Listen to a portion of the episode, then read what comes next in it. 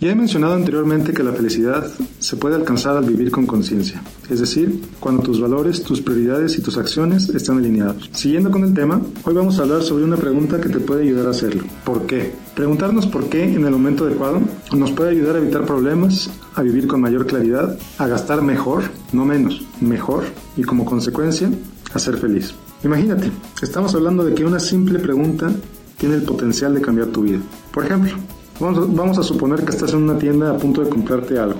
Es algo que te encanta estás convencido que necesitas y que cuesta 500 dólares. Tu tarjeta de crédito tiene más de 500 dólares disponibles, por lo que estás en la fila para pagar. En ese momento, te detienes un momento y te preguntas, ¿por qué estoy comprando esto? Ya sabes que te gusta, pero ¿por qué lo estás comprando? Además de estar comprando ese objeto, ¿qué es lo que estás comprando? ¿Estás comprando la envidia de tus amigos? ¿La venganza a tu pareja porque ayer se quedó hasta las 11 de la noche en el trabajo? ¿Estás comprando la alegría de haber obtenido un aumento en tu sueldo? Piénsalo, analízate y determina, tú y nadie más. ¿Por qué estás comprando ese objeto? Respondiendo a esa pregunta con toda honestidad, podrás decidir si lo compras o no. Veamos otro ejemplo. La compra de la primera casa, que suele ser la decisión financiera más grande que una persona toma hasta ese momento en su vida. ¿Por qué la estás comprando hoy y no en un año o en dos? ¿La estás comprando acaso porque tu situación financiera te lo permite o porque la presión familiar o emocional te están motivando a comprarla hoy? El preguntarte por qué te va a ayudar a analizar tus decisiones antes de tomarlas, pero también es muy útil para detenerte y analizar lo que estás haciendo con tus recursos, con tu tiempo, con tu dinero, en un momento determinado. Hacerlo con constancia te puede ayudar a darte cuenta de maneras en que desperdicias tu tiempo, por ejemplo, o tu dinero, y verás que empiezas a hacer más de lo que en verdad te importa con las mismas horas del día o con el mismo sueldo. El preguntar por qué